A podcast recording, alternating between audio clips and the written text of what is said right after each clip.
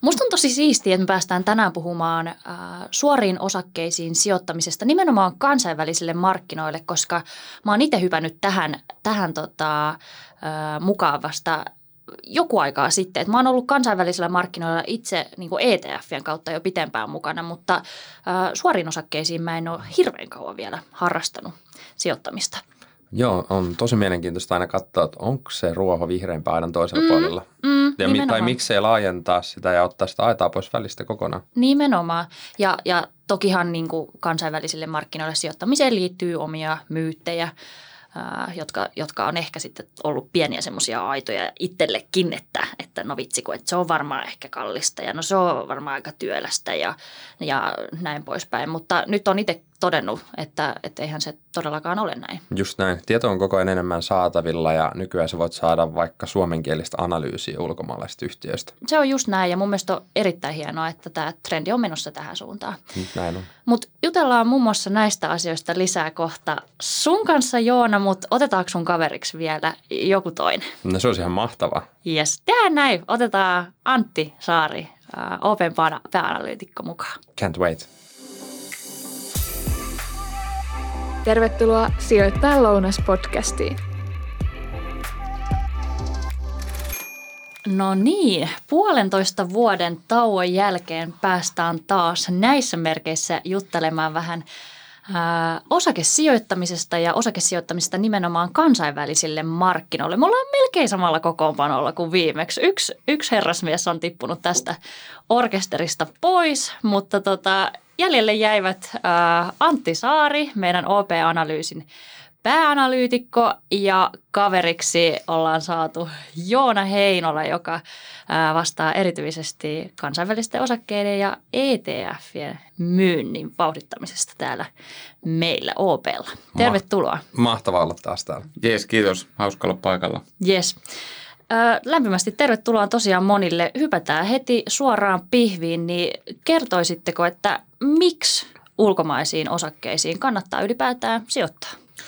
No mä voin vaikka ensin sanoa omia ajatuksia tähän, eli ää, totta kai ensimmäinen nyt on se hajautustekijä, eli meillähän löytyy totta kai Helsingin pörssistäkin yhtiöitä, joilla valtaosa ää, tuloksesta syntyy ulkomailla, mutta ää, esimerkiksi tämä Venäjän hyökkäyssota Ukrainassa on hyvin tuonut esille taas sen, että on tiettyjä maantieteellisiä riskejä, jotka aina sitten kuitenkin heijastuu loppuviime enemmän sen mukaan, että missä, missä yhtiö pitää kotipaikkaansa. Ja näin ollen niin riskimielessä kannattaa hajauttaa eri markkinoille. Mutta sitten toinen asia, mikä mulla tulee mieleen nimenomaan tämmöisen osakepoimijan kannalta, niin on just, just se niin vaihtoehtojen massiivinen määrä. Että meillä on kuitenkin Suomessa ää, useimmilla toimialoilla ihan yksi tai muutama toimija ja on paljon mielenkiintoisia aloja, missä ei ole, missä ei ole niin kuin oikeastaan mitään tarjolla.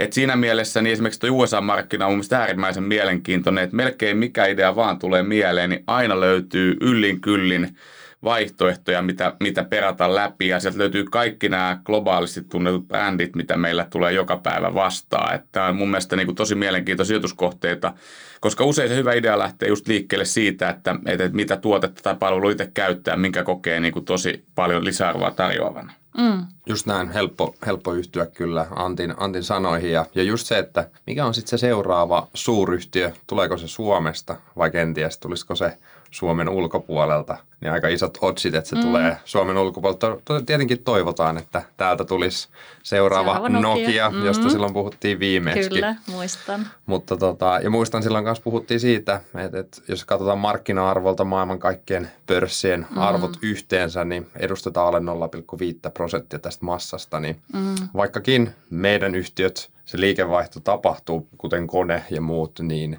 Suomen rajan ulkopuolella – mutta kuitenkin niin se osake- ja yhtiöjoukko on tosi kapea mm-hmm. verrattuna siihen suureen koko massaan. Mm. Tämä oli hyvä, että otit tuon, tuon, tuon 0,5 prosenttia luvun itse asiassa esille, koska se nimenomaan hyvin niin kuin havainnollistaa sitä, että miksi tyytyä vaan siihen universumiin, joka edustaa 0,5 prosenttia kokonaisuudesta. Kyllä, ja siitäkin yleensä, jos sä lähdet pikkaamaan, jos sä oot osakepikkeri, niin sehän on silloin vielä, vielä paljon pienempi osuus, mitä sieltä sitten nappaat. Se on kyllä totta ja monesti kun tästä aiheesta keskustelee, niin yleisin kommenttihan on se, että no hei, että mullahan on kotikenttäetu täällä, täällä Suomessa, että, että niin kuin tuntuu, että se voi olla vaikeaa tai, tai hidasta löytää tietoa ulkomaalaisista yhtiöistä ja sen takia sitten ö, pitäydytään vaan tässä Helsingin pörssissä. Mutta niin kuin sanoitte tosiaan molemmat, niin, niin silloinhan rajaa kyllä itseltään aivan valtavasti vaihtoehtoja pois. Aivan totta. Ja sitten tuo kotikenttäetukin on useimmiten aika niin kuin – se, se voi olla enemmänkin henkinen asia kuin mitään todellista. Mm. Et, et kuitenkin just,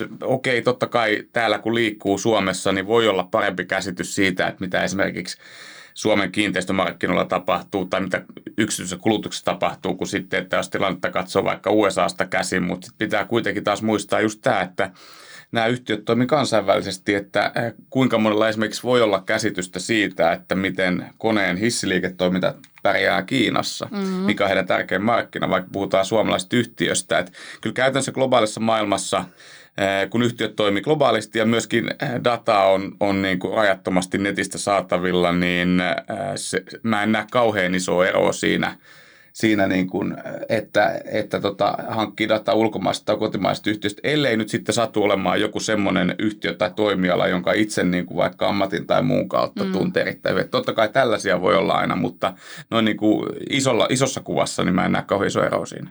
Ja ehkä palata vielä siihen Antin toimialan ää, hajautuksiin tai muuhun, että jos mietitään vaikka energiamurros on tosi iso juttu tällä hetkellä, niin katsotaan meidän kotimaan pörssin, sieltä sä löydät, siellä Fortum, mm. okei, okay, Neste voidaan ehkä ottaa mukaan, mm. mutta sä oot aika naimisissa yksittäisten yhtiöiden kanssa, siellä ei ole niitä vaihtoehtoja. Mm. Sitten mennään, mennään Jenkkeihin tai näin edelleen, niin sä saat kunnolla oikeasti listan per sektori ja pääset sieltä sitten poimimaan. Kyllä. Hei, nyt me ollaan päästy vähän, vähän liippaamaan tätä tiedonhakuteemaa, niin mistä te itse esimerkiksi haette tietoa, kun te haluatte ö, sijoittaa kansainvälisiin ö, osakkeisiin, tai mistä kaikkialta ylipäätään sitä voi hakea? No kyllä tietysti niin kuin ensimmäinen, mistä kannattaa lähteä liikkeelle, ne on yhtiöiden, yhtiöiden omat ö, osavuosikatsaukset. Ö, ne on toki varsinkin jenkkiyhtiöillä usein aika, aika raskasta – selailtavaa, mutta sen takia sitten vähän helpompi ehkä, ehkä perehtyä näihin, näihin tuota noin niin kvartaaliesityksiin, mitä, mitä yhtiöillä on tuolla netistä saatavilla. Sit... Ja ilman muuta yhtiöiden kotisivut. Siellä löytyy myös Kyllä. tiivistelmiä, hyvin vedetty in a nutshell, että mitä yhtiö tekee, mistä, missä liiketoiminta tapahtuu, mitkä on ne ajurit, miltä näyttää lähitulevaisuus. Juuri ja näin. Sitten voi sukeltaa syvemmin niihin lukuihin kanssa. Juuri näin, juuri näin. Ja, ja keskustelupalstat ja sitten jos nyt vähän saa mainostaa, niin totta kai sitten kun on, on vähän niin kuin tehty sitä alkuduunia, niin, niin analyysien lukeminen on hyvästä ja niitähän meillä on nyt myöskin monista kansainvälistä yhtiöistä tarjolla. Se on ihan totta ja on kyllä aika herkullinen kattaus siellä, että sata yhtiötä ja iso painotus just Jenkeissä, sillä on 55 yhtiötä sieltä. Okei, okay. missäs, missäs muista, muista tota, äh, markkinoista me ollaan saatu yhtiöitä tähän listaan? No siellä on laajasti sitten muuten katettu Eurooppaa, että siellä on äh, yli kymmenen nimeä Saksasta, Ruotsista, paljon tanskalaisia, ranskalaisia yhtiöitä. Löytyy myös poimanat Espanjasta, Sveitsistä mm-hmm. ja tämmöistä kattausta. Hyvä. Hei, sijoittajia aina totta kai kiinnostaa ne kulut, niin onko nyt kansainvälisille markkinoille sijoittaminen kallista? Musta tuntuu, että aiemmin on ollut ehkä, no jo, jo useampia vuosia sitten, silloin se on ollut kallista. Ja viime aikoina, tai ehkä muutama vuosi sitten, niin silloin se on ollut sen jälkeen, kun hinnat on jo laskeneet, niin ehkä jäänyt myytiksi, että mm. se on kallista, mutta käytännössähän se ei ole. Että ihan puhutaan, että se voi olla euron ero kaupassa, kun puhutaan pienemmistä kaupoista, suuremmat kaupat on aika lailla yksi yhteen. Säilyttäminenkin on nykyään esimerkiksi OPlla omistaja ilmasta. Mm.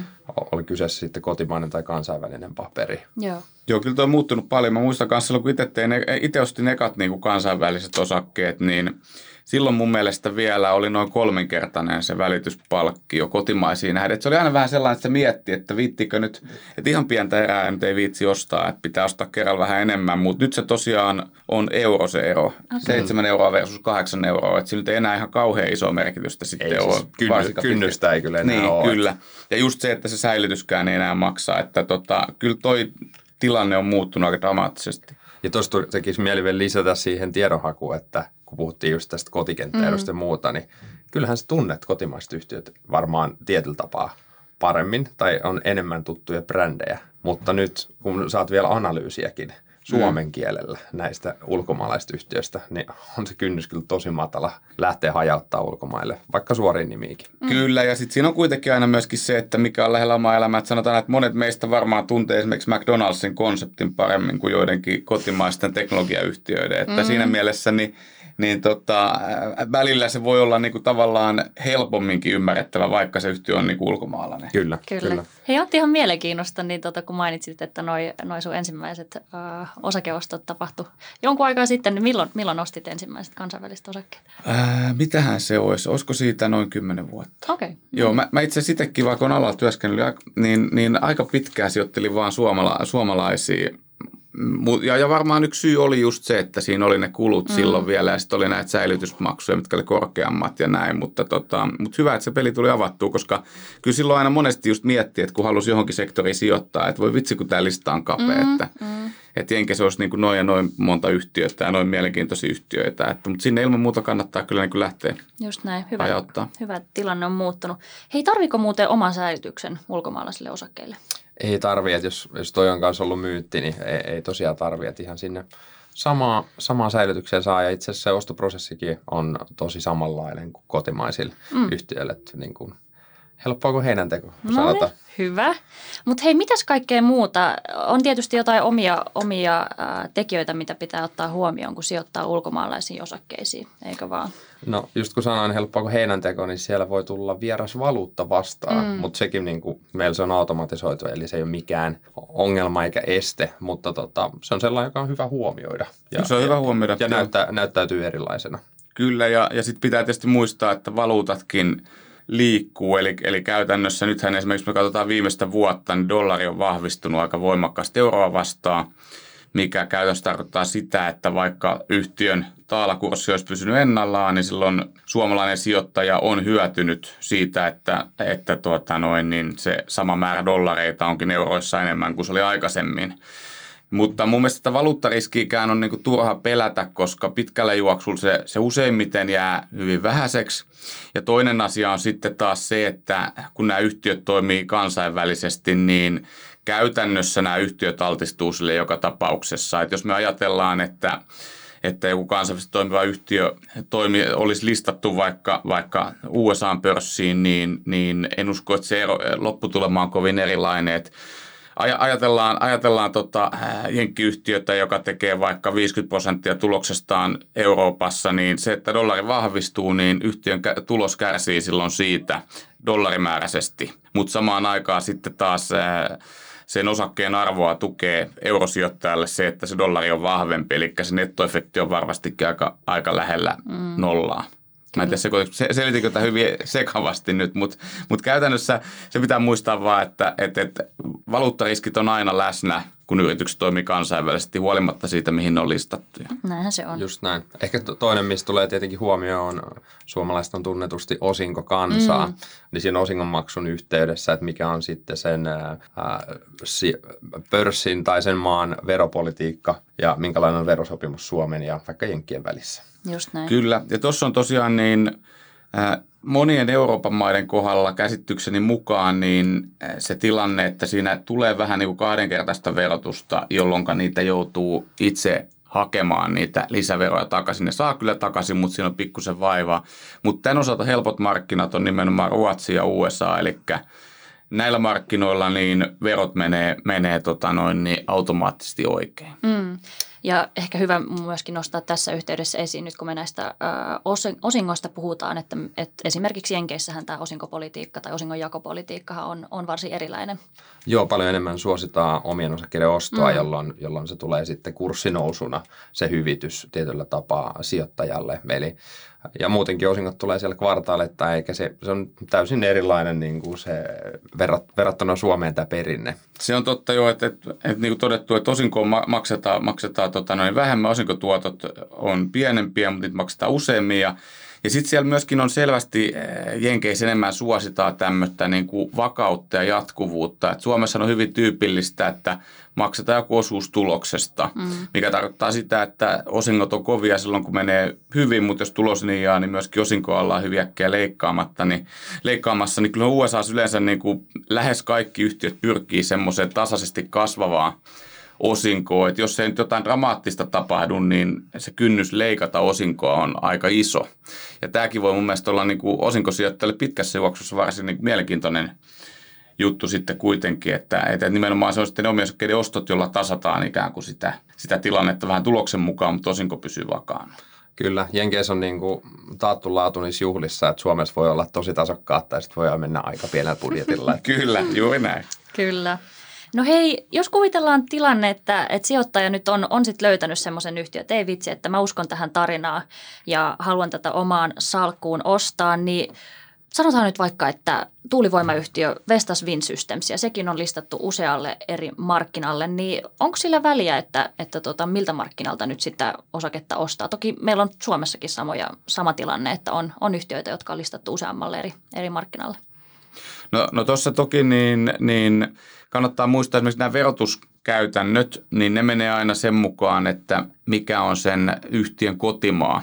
Eli jos ostaa Jenkeistä vaikkapa, vaikkapa tuota, niin ranskalaista yhtiötä, niin todennäköisesti osingot silloin ei mene ykkösellä oikein, vaan niitä pitää sitten sieltä, sieltä jälkeenpäin selvitellä. Ja sitten toinen asia, mikä pitää muistaa mun mielestä nimenomaan kotimaisten yhtiöiden osalta, niin on se, että ää, jos on Suomen kansalainen, niin silloinhan voi omistaa näitä kotimaisia yhtiöitä ainoastaan Helsingin pörssin kautta ostettuna. Eli se on ihan turha lähteä, lähteä niin kuin ostamaan vaikkapa Nokiaa New Yorkista. Mm. Kyllä. Joo. No hei, äh, nythän, nythän me ollaan toki täälläkin töissä, tai täällä kun me ollaan töissä, niin ollaan huomattu, että tämä kansainvälisiin osakkeisiin sijoittaminen on, on niin kuin yleistynyt ja, ja kiinnostusta löytyy yhä enemmän ja enemmän, niin Oletteko te huomannut tällaista vastaavaa? No on, on ja ehdottomasti niin kuin, musta tuntuu, että ehkä isoin sytyke oli tämä koronan puhkeaminen, että et oikeastaan siinä kohtaa, kun markkina tuli maaliskuussa 2020 alas, niin on selkeästikin lisääntynyt kauppa kansainvälisillä osakkeilla yhtiöillä. Okay. Ja, ja my, myös, myös ETFille. Ja pakko itse sanoa tähän väliin ETFistä semmoinen juttu, kun puhuttiin noista veroista, niin ETFissä, jos löydät semmoisen ACC-päätteen, niin tämmöinen accumulation, niin se sijoittaa ne osingot automaattisesti eteenpäin ja silloin poistuu tämä mm. hankaluus siitä, että meneekö tupla, tupla veroa os, osingonmaksun yhteydessä ja, ja saat tietyllä tavalla täyden hyödyn irti. Mm. Eli, eli se on vähän kuin omien, omien ostot siinä tapauksessa, että, että ne, ne, ne sijoittuu automaattisesti eteenpäin ne rahat sitten siellä. Se on just totta. näin. Ja tuossa voisi sanoa kyllä just toi KV-sijoittaminen suosihan on tosi pitkään kasvanut, mutta niin kuin Joona mainitsi, niin sehän niin kuin suosta räjähti tässä mm. koronapandemian aikana. Se oli tietyllä tavalla globaali ilmiö, että sitä sanotaan, että okei, että ihmisille peruutu lomamatkoja eikä päässyt oikein mitään tekemään, niin rahaa ja enemmän säästöä. Ja myöskin ka- monet kaipasivat tekemistä, että nämä on sellaiset asiat, jotka sitten, sitten äh, kilvotti tosi paljon uusia sijoittajamarkkinoille. Niin kuin varmaan myöskin se, että takana oli aika kova romahdus, että se on hienoa, että ihmiset on ot, ottaneet opikseen siitä opista, että silloin kun markkina tulee voimakkaasti alas, niin se on pitkään tässä sijoittajalle ostopaikka ja näinhän se korona-aikana oli. Ja uskoisin, että nimenomaan se, että paljon uusia sijoittajia tuli markkinoille, se oli paljon nuoria sijoittajia, niin varmaan monet on sitten heti aloittanut tämän sijoittamisen kansainvälisesti, mm-hmm. että, että, että nuoremmat polvet, jotka muutenkin on aika kansainvälisiä, niin se kynnys varmaan – aloittaa sijoittaminenkin kansainvälisestä tulokulmasta, niin on aika matala. Kyllä, kyllä musta tuntuu, että tiedon saanti paranee koko ajan mm. ja koko ajan paranee mahdollisuus saada esimerkiksi kansainvälistä analyysiä, jostain jopa suomen kielellä. Mm, mm, se on just näin. Ja musta oli hyvä Joona, että sä otit aikaisemmin myöskin ton ETF-näkökulman esille, koska – nyt jos joku kuulijakin vaikka miettii, että ei vitsi, että mä haluaisin, haluaisin sinne omaan salkkuun myöskin palaa ulkomaita, mutta tota, se tuntuu, että, että se yksittäisten, yksi, yksittäisten yhtiöiden poiminen voi olla hankalaa, niin ETF on oiva vaihtoehto tähän. On, on se loistava ratkaisu ja muutenkin, että mitä eksottisempaa markkinaa mm. mennään, niin voi olla haastavaa niin kuin kaupankäynnillisestä näkökulmastakin päästä sinne suoraan kiinni, että, että sitten se on ETF tai, tai perinteinen rahasto, jolla sä meet sinne ja, mm. ja ETF nyt on ollut yleisesti sellainen kulutehokkaampi vaihtoehto. Se on just näin. Mihin, mihin tota, eri maiden pörsseihin Open kautta muuten pääsee sijoittamaan? No Opelhan on laaja. Meillä on 14 markkinaa, sellainen, niin kuin, jos lähdetään KV kulmasta katsomaan, niin tietenkin Yhdysvallat, Kanada, Pohjois-Amerikka, ne on siellä suosituimmat. Mm. Sitten meillä on laaja kattaus Euroopasta, on Saksa, Ranska, Espanja, Italia, Aha. Portugali, Sveitsi ja, nä- ja näin edelleen. Sitten tietenkin Pohjoismaat hyvin edustettuna löytyy löytyy Islantia lukuun ottamatta kaikki täältä. Kyllä. Et, et, todella laaja valikoima. Ja sen lisäksi, jos ei näistä löydy, niin aina löytyy meklaritoimeksiannot, mm. jolla pääsee sitten muualle. Mutta nämä oli itse palvelukanavissa nämä, mm. nämä markkinat. Aivan. Yksi, yksi tekijä, mikä myöskin tietysti äh, kannattaa pitää mielessä, on toi äh, pörssien aukioloajat. Nehän toki, toki vaihtelee maittain, että jos joku ajattelee, että no, että mä sitten työpäivän jälkeen, kun mä oon jo hurauttanut autolla kotiin, niin, niin tota, käyn ostamaan, ostamassa tuolta kotimaisesta pörssistä tai yhtiöitä, niin silloinhan markkinat voivat olla jo kiinni, mutta, mutta tota, esimerkiksi Jenkeissähän noudatetaan ihan eri aikataulua. Ja kyllä se on niin kuin 16.30 on semmoinen maaginen aika, että ainakin, no toki sitten tulee se pari viikon gappi, kun kelloja siirretään keväällä ja syksyllä, mm. niin, niin silloin, silloin kello 15.30 on se maaginen aika, mutta... Totta, just näin, että jenkkikauppaa jos haluat tehdä, niin se on sitten työpäivän jälkeen lähtökohtaisesti, mutta, tota, mutta se ei haittaa mitään. Ja, ja Euroopassahan nämä on sitten synkronoitu, eli, eli Euroopan pörssit on samaan aikaan auki. Ja tähän selittää sitä, minkä takia Helsingin pörssi tavallaan aukeaa myöhään. Jos ajattelee, mm. että se aukeaa kymmeneltä, niin se on just se, että halutaan, että nämä Euroopan pörssit on samaan aikaan auki. Mutta oli hyvä nosto, että jenkit, jenkit on sitten iltahommia, jos, jos haluaa sinne tehdä kauppaa. Joo, ja kyllä sekin kuitenkin kello 23 sulkeutuu, että Aasia on sitten ihan luku erikseen. Mm, kyllä. Totta, totta. Hei, Mä oon ymmärtänyt, että te molemmat sijoitatte ahkerasti äh, kansainvälisille markkinoille, niin haluatteko vähän rauttaa teidän omia salkkuja, että mitä suoria osakkeita sieltä esimerkiksi löytyy? Mä voin vaikka aloittaa. No, mulla on kaiken kaikkiaan tuommoinen noin 20 nimeä salkussa ja äh, salkusta sanotaan prosentuaalisesti niin tuommoinen varmaan 50 prosenttia on Jenkeissä, 40 prosenttia Suomessa ja sitten on kaksi riviä muualta. Et mulla on, mulla on tota, ää, Ruotsista on tätä Essitiä ja sitten, sitten mulla on Irlannista yksi, yksi rivi, eli tämmöinen Irish Residential Properties, tämmöinen, tämmöinen REIT, eli tämmöinen niin kiinteistö, mm. kiinteistösijoitus yhtiö ja äh, mä, mä niin kuin on henkeä veren osakepoimija, mikä nyt tietysti on luonnollista, jos on, jos on ammatilta analyytikko, niin, niin äh, mä, mä ajattelen aina nimenomaan sitä, että mä etsisin mahdollisimman mielenkiintoisia tarinoita, että, että äh, ehkä optimaalista olisi se, että se maantieteellinen hajautus olisi niin kuin vielä enemmän kohdentunut, mutta mä etsin niin kuin kiinnostavia tarinoita ja silloin usein käy niin, että sitä päätyy tonne jenkkimarkkinoille sijoittamaan ja, ja tota noin niin – Suomessa sitten, eh, jos ajattelee sitä kotikenttäetua, niin näen sen lähinnä sitten tuolla jossain niin mikroyhtiöluokassa. Että semmoiset yhtiöt, missä on hyvin vähän analyytikkoseurantaa, niin se on helpompi nähdä usein tällaisia niin hinnoitteluvirheitä, mutta että, että, että mulla, on, mulla on tavallaan tämän, tämän tyyppinen kokonaisuus. Ja, ja viimeisin hankinta taitaa olla Striker-niminen yhtiö Jenkeistä, tämmöinen terveysteknologia, hyvin, hyvin kasvava terveysteknologiayhtiö ja, ja tota, olen sitä usean kertaa lisäillyt. Antti, muuten, mistä sä, mistä sä keksit aina nämä ideat? Että törmääkö sä sattumalta yksittäisiin nimiin ja, ja sitten kiinnostut niistä vai onko sulla kenties se joku teema tai megatrendi tai joku muu, muu tietty teema, mihin haluat sijoittaa ja lähdet sitten kaivuuhommiin vai, vai miten, miten sun prosessi yleensä menee? No on mulla tavallaan tiettyjä teemoja, mitkä kiinnostaa. Että mulla on ää, aika paljon painoa finanssisektorilla, kiinteistöissä ja sitten terveysteknologiassa. ne on tavallaan sellaiset mm. Osa-alueet, mistä mä oon kiinnostunut, mutta mut kyllähän niitä niin kuin, ää, voi melkein mistä vaan. Niitähän voi löytyä, kun liikkuu tuolla ympäriinsä. Voi tulla joku mielenkiintoinen tuote vaikka vastaan tai palvelu vastaan tai mm. sitten tota noin, niin voi nousta uutisiin joku yhtiö. Sitten tietysti kollegoiden kanssa vaihdetaan mielipiteitä. Mm. Ää, lähteitä on niin kuin tosi monia. Mm. Et, et tota, ja sitten yleensä aina kun joku mielenkiintoinen tulee, tulee tota vastaan, niin pidetään se jälkeen niin nimi mielessä ja odotetaan sitä oikeaa, oikeaa hetkeä. Välillä siinä voi kestää pitkääkin, mutta mm. yleensä se aina jossain kohtaa tulee, kun, kun tota, no, niin kurssi on sitten houkuttelevalla tasolla. Aivan. Mites Joona?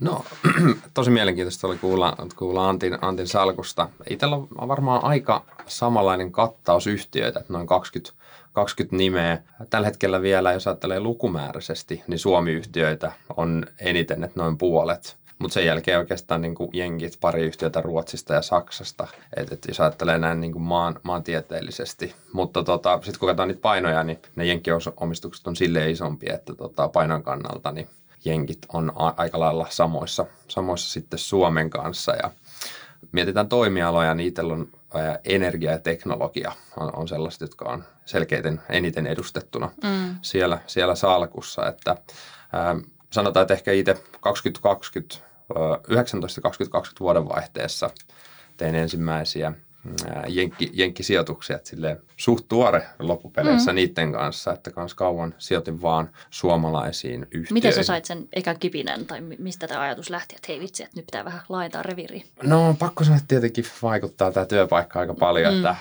että niin kuin, pääsee altistumaan niin kuin positiivisessa mielessä niin hyville ideoille ja, ja oli se semmoinen, joka oli ollut kauan jo mielessä. Mutta sitten tota, pistin, hoidin asiat kuntoon ja tsekkasin tämän QI-vaateen, mikä tulee Jenkkikaupan mm, käyntiin. Tämä QI-asiakirja, eli että näyttämässä henkilöllisyystodistuksen pankkiin ja sulle avataan sitten liittymät, pääset, mm. pääset käymään kauppaa Jenkkiyhtiöillä ja, ja siitä se oikeastaan lähti. Ja mit, mitä nimiä sieltä löytyy, niin aika tämmöisiä perinteisiä teknologiayhtiöitä, Alphabetia muun muassa ja ja tota, sitten myös Alibabaa, joka on rinnakkaislistauksena se New Yorkissa, niin löytyy salkusta. Ehkä tämän hetken ehkä sellaisia, mitkä on itselle mielenkiintoisia, niin on ollut näitä ehkä vähän tämmöinen syklisempi ala shippingia, mm. siellä on LNG-kuljettaja, tämmöinen Golar, Golari, niin tota, se on ollut nyt hyvässä nosteessa noin nestemäisen maakaasun rahtaaminen niin on tällä hetkellä ihan hyvä bisnes. Minkäs maalainen yhtiö tämä on? Se on ihan jenki, jenkkifirma. Joo, tai itse asiassa Kanada, no oot, jenki Kanada, sieltä, mm. sieltä Pohjois-Amerikasta. Joo, joo. Hyvä. Aika monipuolista siis. Hei, tota, toivottavasti mahdollisimman monelle kuulijalle on tämän keskustelun jälkeen tullut fiilis, että ei se kansainvälisille äh, markkinoille sijoittaminen olekaan välttämättä niin hankalaa. Hyvä. Mä kiitän oikein paljon tästä keskustelusta. Kiitos paljon Antti ja kiitos paljon Joona. Yes, kiitti. Kiitti. Sijoittajan lounas podcast.